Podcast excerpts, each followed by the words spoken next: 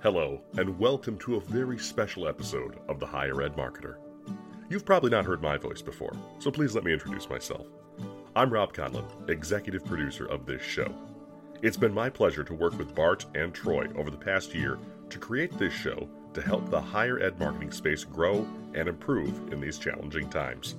Before we dive into today's episode with very special guest Brian Kenny of the Harvard Business School, I'd like to take a moment to acknowledge the absolute truckload of hard work and dedication from Bart and Troy that makes this podcast work. Their willingness to show up week after week with amazing guests has led this show to be named number four on Terminalfour's 2021 list of the top 10 podcasts for higher ed marketing and recruitment teams. I'm incredibly proud of both of them and this show for shedding new light on the cutting edge of marketing for higher ed institutions. And I certainly hope that you'll enjoy this episode, not only for our renowned guest, but with also some of the new additional touches that just make it shine a little bit more. So please sit back and enjoy this deeply insightful conversation today and help us celebrate 50 fabulous episodes of The Higher Ed Marketer. You're listening to The Higher Ed Marketer, a podcast geared towards marketing professionals in higher education. This show will tackle all sorts of questions related to student recruitment, donor relations, marketing trends, new technologies, and so much more. If you're looking for conversations centered around where the industry is going, this podcast is for you. Let's get into the show.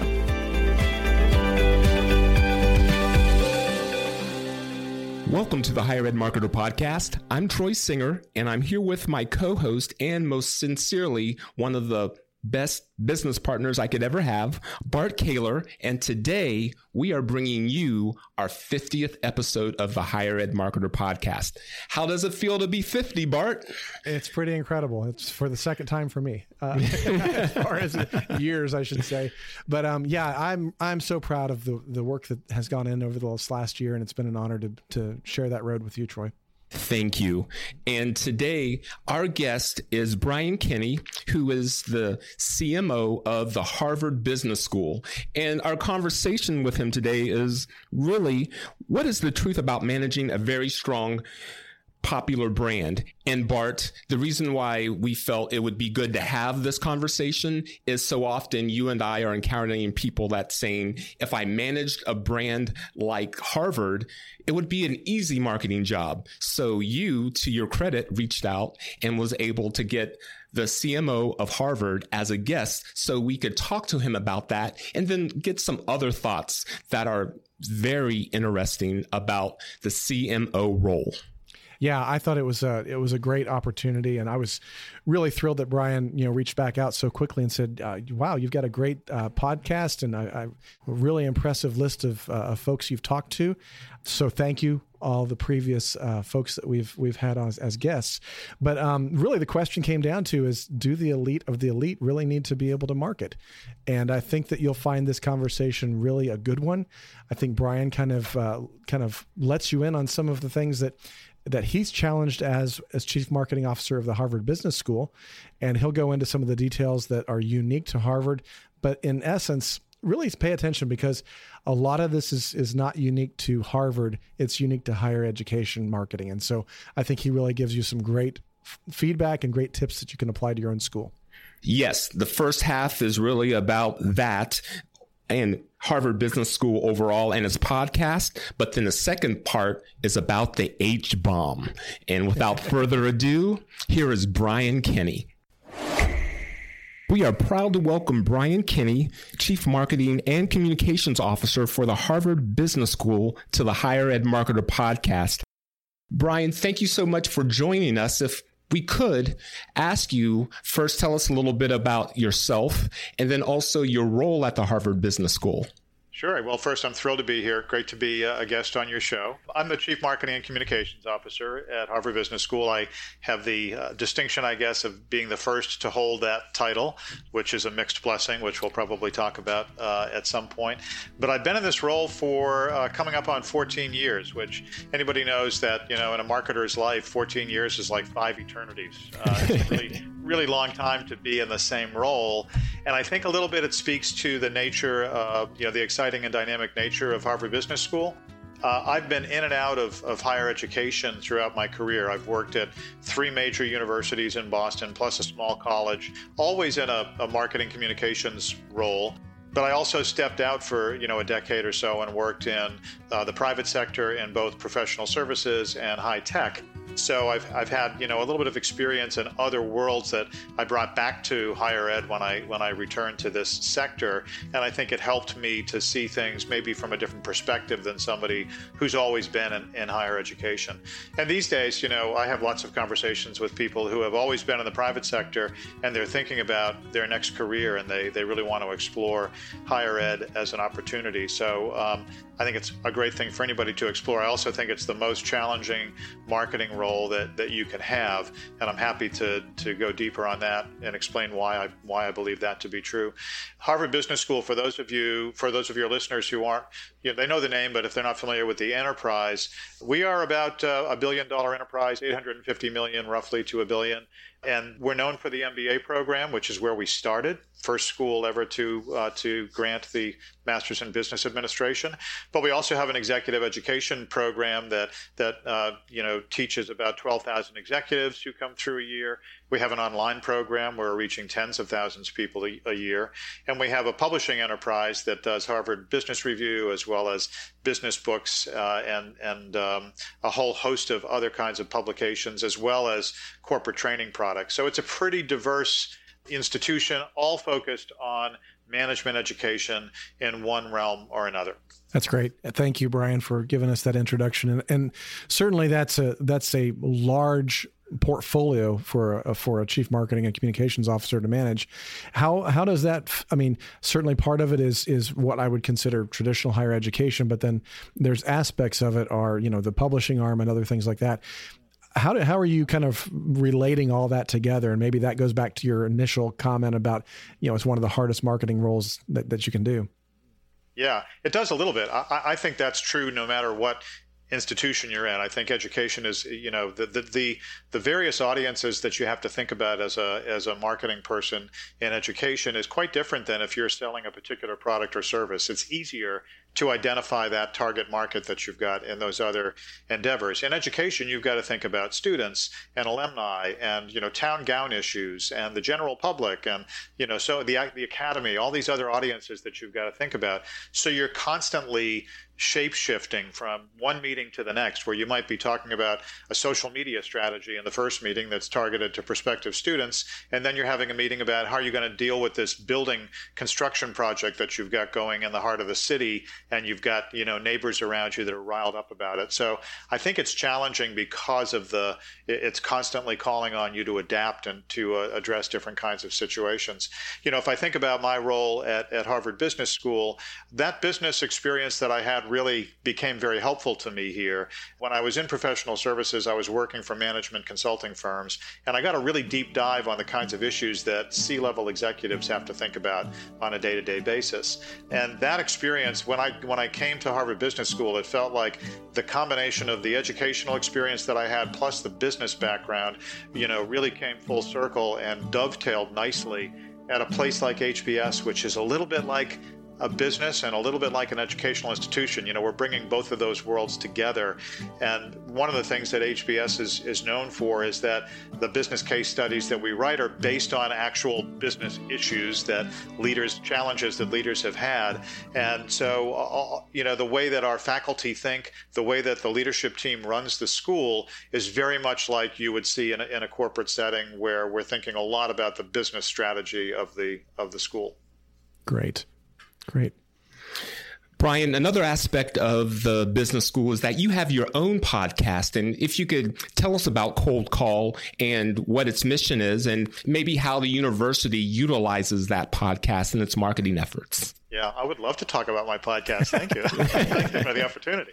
Uh, no, I, yeah, so I, I love podcasts. I, I, listen to them. I've listened to them for a long time, and um, you know, I, I, I saw when when podcasting became a little bit more accessible because bandwidth became better, and you could actually listen to podcasts when you were on the go. That to me marked an opportunity for us to think about a different way of getting the word out about uh, the work at Harvard Business School. My job, the the job that I described for my team that we do every day is to tell stories that animate the mission of the school and the work of the school. And part of that is bringing the voices of the people who are doing the work to the surface. And when I say voices, I can mean that literally or I can mean it in writing and other ways. But podcasts are really a great way to humanize somebody. And for a long time, there was a mystique about Harvard Business School, and that worked for probably the first 80 or 90 years of our existence. But we live in a, a, time where people want transparency, they want access. Social media has made that available, and I think it's really helped us to help people see that the the things that that faculty and students at HBS do are very impressive and very ambitious, and they are changing the world in many ways. But at the same time, these are just people. And when you hear them talk about the, the business cases they write and the work that they do, it really brings it right down to earth and humanizes them and knocks away a lot of the mystique that maybe creates a barrier between us and the public. And one other thing I would say about uh, Cold Call, every episode features me talking to a faculty member about a business case they've written. We teach by the case method, and many other business schools have adopted the case method as a way of teaching. Every case is a story, and every story is something that uh, anybody who's in any aspect of business should be able to listen to and, and pull a lesson away from. Uh, so we think it's a great way to show the relevance of case method research. That's great. And I, I guess I would do a follow up question on that, on that, Brian, is the fact that you know, you talk about authenticity and, and being able to show that real aspect of, of the faculty and of, of HBS and other aspects of, of the institution. Would you say that that's even more important? I mean, certainly podcasts allow you to do that, but isn't that more important for the generations that we're dealing with, like millennials and, and Zs? And, and, you know, I'm an Xer. I think that, you know, it's that mystique still kind of plays in a little bit with, with, with our generation, I think. But I think as you get further, younger generations, that mystique starts to kind of rub them a little bit the wrong way, and, and they do want that authenticity. Is, it, is that what you're finding? Yeah, I think that's definitely true. Um, and, you know, I feel like everybody's got their mobile device in their hand all the time. We've got a generation now coming up who are, you know, they, they, they're looking at TikTok, they're looking at short form video. You know, they, they, they, they don't necessarily want to have to. I, I think there's a couple of dynamics. One is they want the information to be there when they want it when they need it when they're ready to consume it. Podcasts are on demand so you know you can you can download that anytime you want. They're very convenient in terms of being able to listen to them while you're doing something else and i think it's a medium that allows the listener to go deeper than they would if they were just scrolling through their feed. Right. you know they're going to look maybe a two minute video, but they're willing to invest in a 20 or 30 minute podcast if the content is good and relevant, and if they're in a place where they're going to be there for 20 or 30 minutes. So for a lot of us, that's the car during our commute. Or that's the gym when you're when you're on the treadmill. Podcasts have made it really easy for people to again enjoy long form content. Whereas I wouldn't expect a lot of people in my children's generation, they're in their 20s, mm-hmm. to read a Harvard Business Review article. I just I just wouldn't. And that's a, a, reality that I think we're all reckoning with. And HBR has known this for a while. They've scaled back from monthly issues to bi-monthly, so they do six printed issues a year.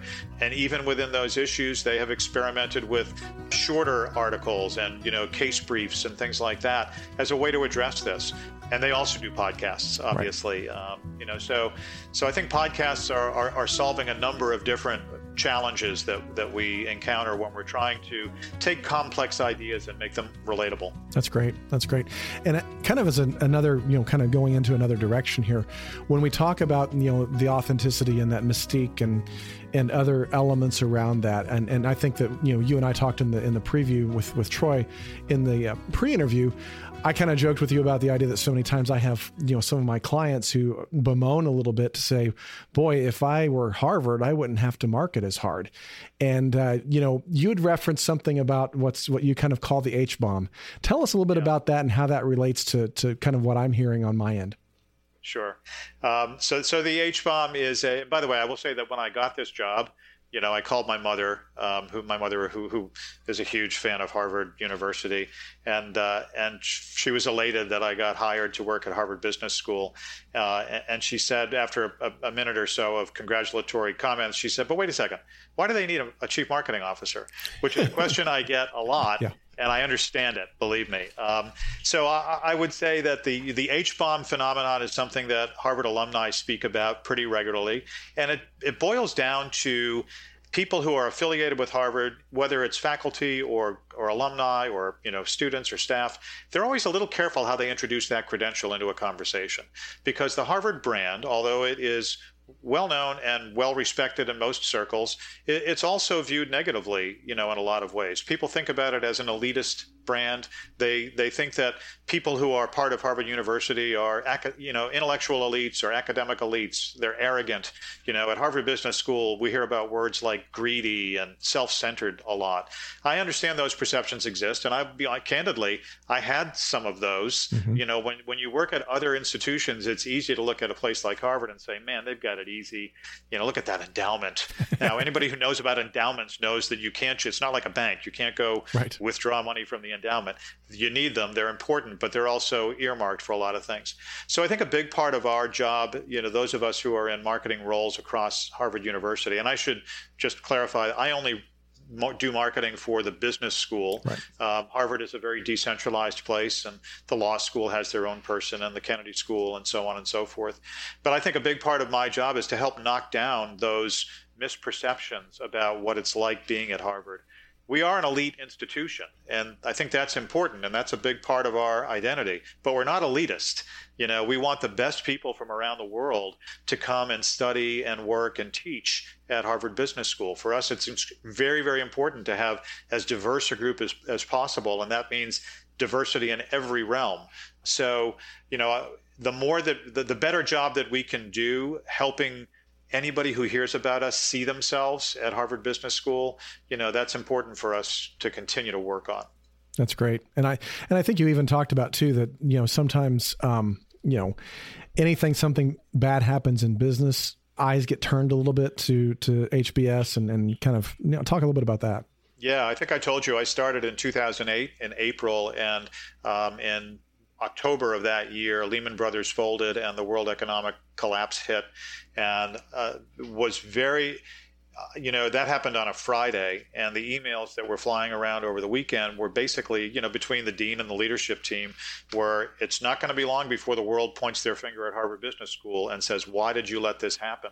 And that is something that sort of goes hand in hand with beating with being the category leader. You know, HBS is looked at as sort of the, you know one of the pinnacle business schools in the world, and there's a couple of others that, that are in that rarefied air, but we're certainly one of them. And uh, it's understandable that when you know something goes wrong in, in the business world, the connective tissue between HBS and Wall Street is pretty strong. And I you know I understand that people look at us for that. So we talk at that time and ever since then where we face criticism like this our first reaction is not to be defensive. It's to be uh, self-critical. It's to look at ourselves and say well wait a second. Is there some truth to this? Should we be thinking about what we're hearing here? And should it in some way uh, cause us to change the way that we think about how we do our jobs and how we educate students. So self accountability is kind of the first reaction. And I would say that, you know, over the years, there's been many instances. And in fact, there's been books about every three years, somebody writes a, you know, a, crit- a book that's critical of the business school. You know, we always read that. Uh, there's always going to be a certain a portion of it that is a little hyperbolic and, you know, um, and that we can e- easily cast off but there's almost always a kernel of truth to something that's in there. And we have to be able to read that and then be circumspect about it and look at ourselves and make sure that we are being authentic to, to what we say we are. So that's kind of the, the, the, reaction that we have when those things happen. Yeah. And I, and I love the fact that, you know, a lot of what's coming out of this conversation is the idea that while yes, it's a recognizable brand and yes, you've got some challenges in the way that the the H bomb and other things like that. At the end of the day, it's a lot about managing that tension and managing those, um, you know, the classic Venn diagram where you've got, you know, what, what the world believes you are and who you really are and what they need. And, you know, kind of finding that, you know, soft spot in the middle.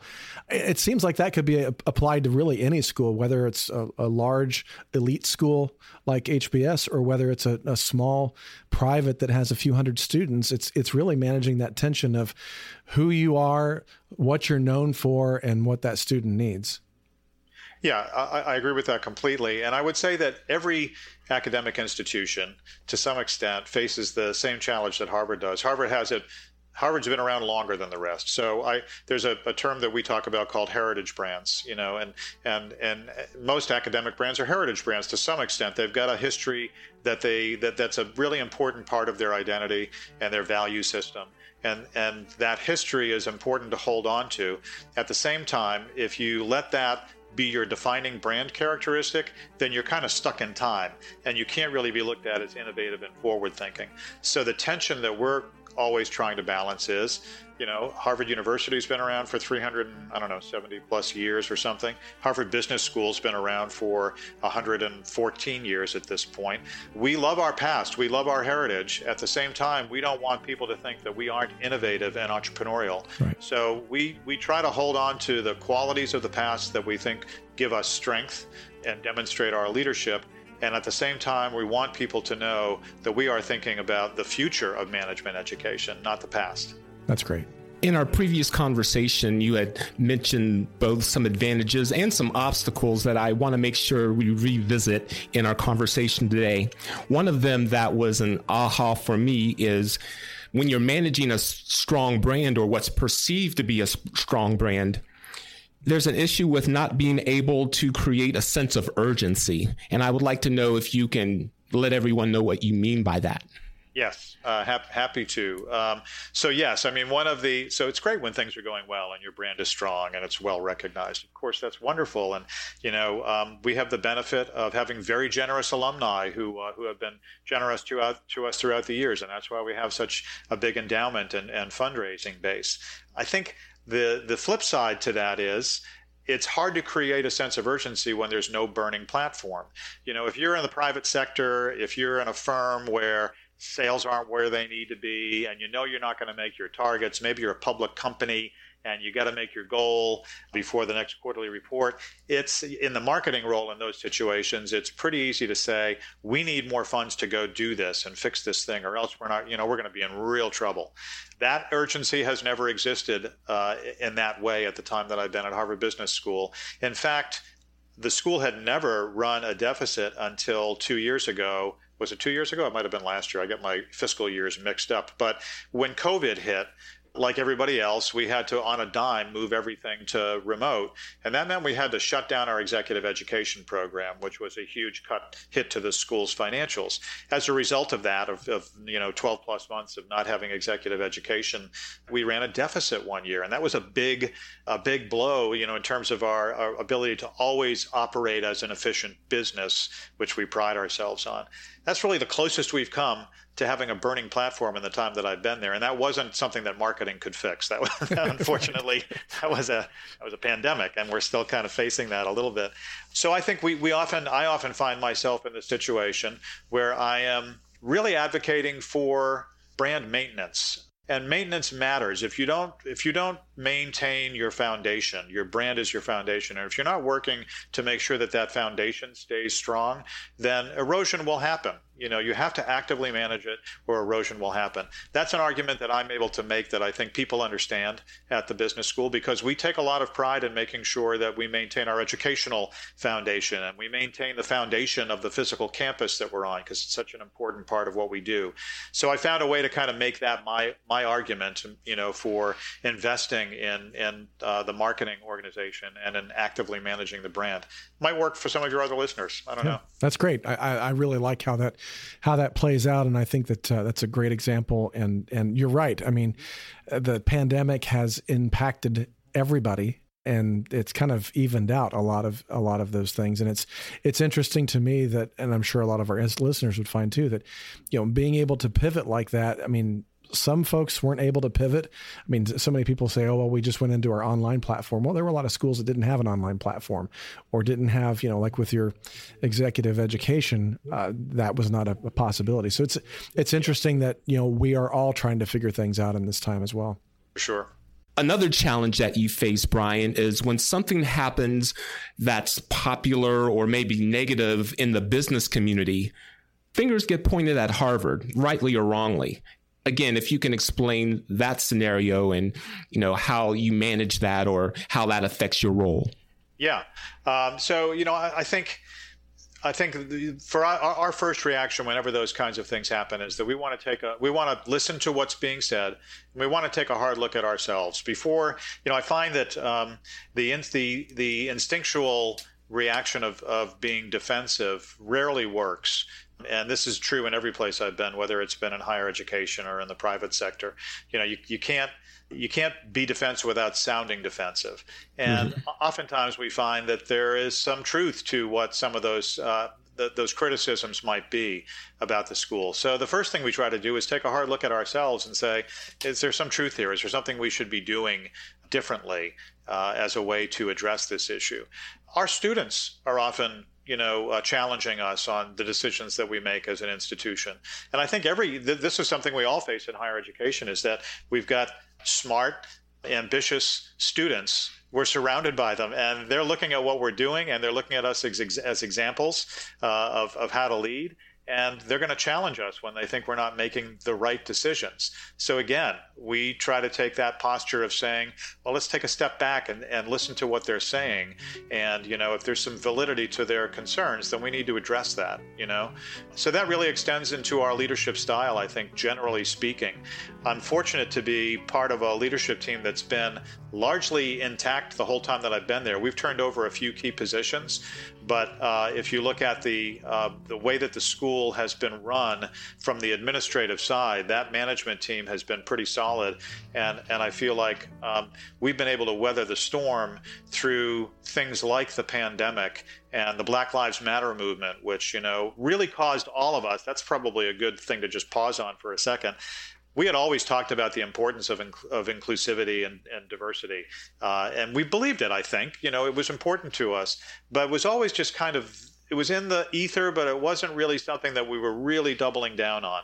And the murder of George Floyd and the, and the, the emergence of the Black Lives Matter movement made us and pretty much everybody else go, wait a second, you know, there's something different about this. We really have to think hard about this. So, um, you know, this leadership team that I'm fortunate to be part of, we really focused in on that. And the dean did, and the academic leadership dean did. And we involved the students. And I'm, I'm happy to say that the outcome of that has been a sustained, uh, really intensive effort to improve racial equity across mm-hmm. Harvard Business School, to bring in, you know, diverse faculty, to bring in a more diverse student population. And there's a plan that we've now got in place, and we're following the plan, and we're seeing the, the progress that's that's come about as a result of that. You know, that's a, a situation where the criticism was warranted, and you know we, we've done something about it. Um, so I, I, like that we're able to, I think, respond to these situations and rise to the occasion. Um, and you know, I think it's important that that we all try to do that in our in our roles as leaders in these institutions. Brian, as we close our episode today, as everyone knows, we see Harvard as the gold standard. We'd like to ask for a last piece of advice for you from you. So if there's a piece of advice that you would offer other marketing officers that they could implement right away, what would that piece of advice be? Uh, it's a really great question. It's a really hard question, Troy. Thank you. Thank you for leaving me with a hard one. Uh, you know, I, am going to give the advice that I, I often give to people when they start at Harvard Business School. I talked about the H bomb earlier. There's a, there's another phenomenon that happens, and I think it happens, you know, in all walks of life, not just at places like Harvard, but maybe it's a little more you know intense at Harvard, where the students on the first day of class, where they're being welcomed by the dean, will often talk about sitting there thinking, oh my God, they made a mistake. How did I get into this place? What am I doing here? They picked the wrong person. And I think if you talk to pretty much anybody who starts a new job anywhere, you know, who finds themselves in a position where they've all, all of a sudden got new challenges and they've got to manage people, and, you know, they probably are thinking the same thing like, oh my God, I faked my way into this thing, and now what am I going to do? I've got to really live up to it and I've got to deliver. So, on the one hand, I would say that kind of um, you know, self doubt is not a bad thing because it makes you really focus and think hard about what you have to do. On the other hand, I would say that from where I sit now, having been in, you know, different roles for many, many years. I'm not going to tell you how old I am, but I'm probably older than most of your listeners. I would say for me, the one thing that has helped and that I tell other people to do is to listen, you know, really listen to what people are saying and listen twice as much as you speak leaders, some leaders, have a tendency, I think, to feel like they need to solve the problem right away. You know, they need to come in, step into the meeting and you know and size things up quickly and show that they're decisive. And oftentimes, if you just let things play out and you let the conversation play out for a while, good ideas will emerge and you know maybe your job is just to facilitate those and to keep them coming out and you do that by clearing the air and just kind of letting people offer their advice and insights and expertise because chances are you're surrounded by pretty smart capable people. And if you give them an opportunity um, you know you might be surprised at, at, what they're able to accomplish. And then you just get the glow effect of uh, of working with them. So i would say my advice something you could start right away is to just really step back and and listen uh, you know with intent Thank you very much, Brian, for that. We really appreciate you being our guest on our 50th episode. We wanted this to be a special episode, and you've certainly delivered. For anyone who would like to contact you to continue the conversation or follow up on one of the points that you made, what would be the best way for them to contact you? Sure. Uh, well, first of all, thank you for it for. It's quite an honor to be, uh, you know, your 50th guest. I really do appreciate that. So, so uh, Bart and Troy, thank you for having me uh, as your 50th guest. And I've enjoyed the conversation. Uh, I'm happy to uh, keep an eye. People can find me on Twitter at HBSCMO. That's probably the best and easiest way to get to me. Um, so happy to, if they want a direct message, even or, or that kind of thing, happy to respond. Great. Thank you. Thank you, Brian. Bart, do you have any words that you would like to leave us with on our 50th episode. Yeah, this has been quite, quite an episode. So, Brian, thank you. Um, a couple things that I just wanted to point out and kind of pull out from some of the things that Brian had said. I think so many times, and, and he kind of alluded this in several different points, but we all like to look at the other side of the fence and say, "Oh, look how green the grass is over there," and boy, that would be a nice problem to have. And all, everybody has their own challenges. It doesn't matter if if we're you know a small private college that we've talked to that I, you know a lot of you out there listening are small private colleges and and I, I know who you are as well as all the way up to you know the oldest institution in the country Harvard U- University. We all have our own challenges. We all have our own uh, victories and our own successes. Sometimes it's better to just kind of you know take a step back and listen and get your breath and just kind of go back to some of the basics of blocking and tackling and marketing. And so I, I think that was a really good point. Um, you know, we all have different senses of urgency, and sometimes you don't have that, which is another problem. And so I think that Brian kind of pointed out that there's a lot of similarity all the way through higher ed. I really appreciated him saying that the role of a higher ed marketer is sometimes one of the hardest roles in marketing, period. And I think that that's something that um, you might want to take back to your cabinet and your and your leadership and let them know that the CMO of HBS said this. So um, I, I, think that you know because we've we've talked to Ethan Braden at Purdue and his notion of you know we need to be the drivers on campus of the brand and of the marketing when it comes out of the marketing department. We can't be driven. We can't be the short order cooks who have to make it look prettier by Monday. So I, I think there's a lot of really good things to kind of hone in and take into these things and, and really kind of apply to your own campus. I also really appreciated uh, just the intentionality that that I hear in in Brian personally as well well as in Harvard Business School, because I mean, you talked a little bit about the the DEI types of things with inclusivity and with and with the uh, Black Lives Matter and the and the intentionality that that Harvard has put together with a plan. I think those types of things, and even his last tip there, where he talked about just the quite honestly the intentionality of of of Im- improving your emotional intelligence, of being able to slow down, being able to listen when you feel like you might want to th- talk. I think those types of things of being an intentional marketer, an intentional person, an intentional member of the team is going to be so critical. So, again, thank you so much, Brian. Really honored to have you on the show today. That was a nice summation, Bart. Appreciate that. and congratulations to you guys on 50 episodes, by the way. I know as a podcaster, that's a big number. That's a good one. Thank you. Thank you. Thank you very much. We are very proud of that. And I want to thank everyone for joining us on another edition our 50th episode of the Higher Ed Marketer podcast, which is sponsored by Caylor Solutions, an education marketing and branding agency. and by Think Patented, a marketing execution company combining personalization and customization for your print and mailing campaigns. On behalf of Bart Caylor, my co host, I'm Troy Singer. Thank you for joining our 50th episode.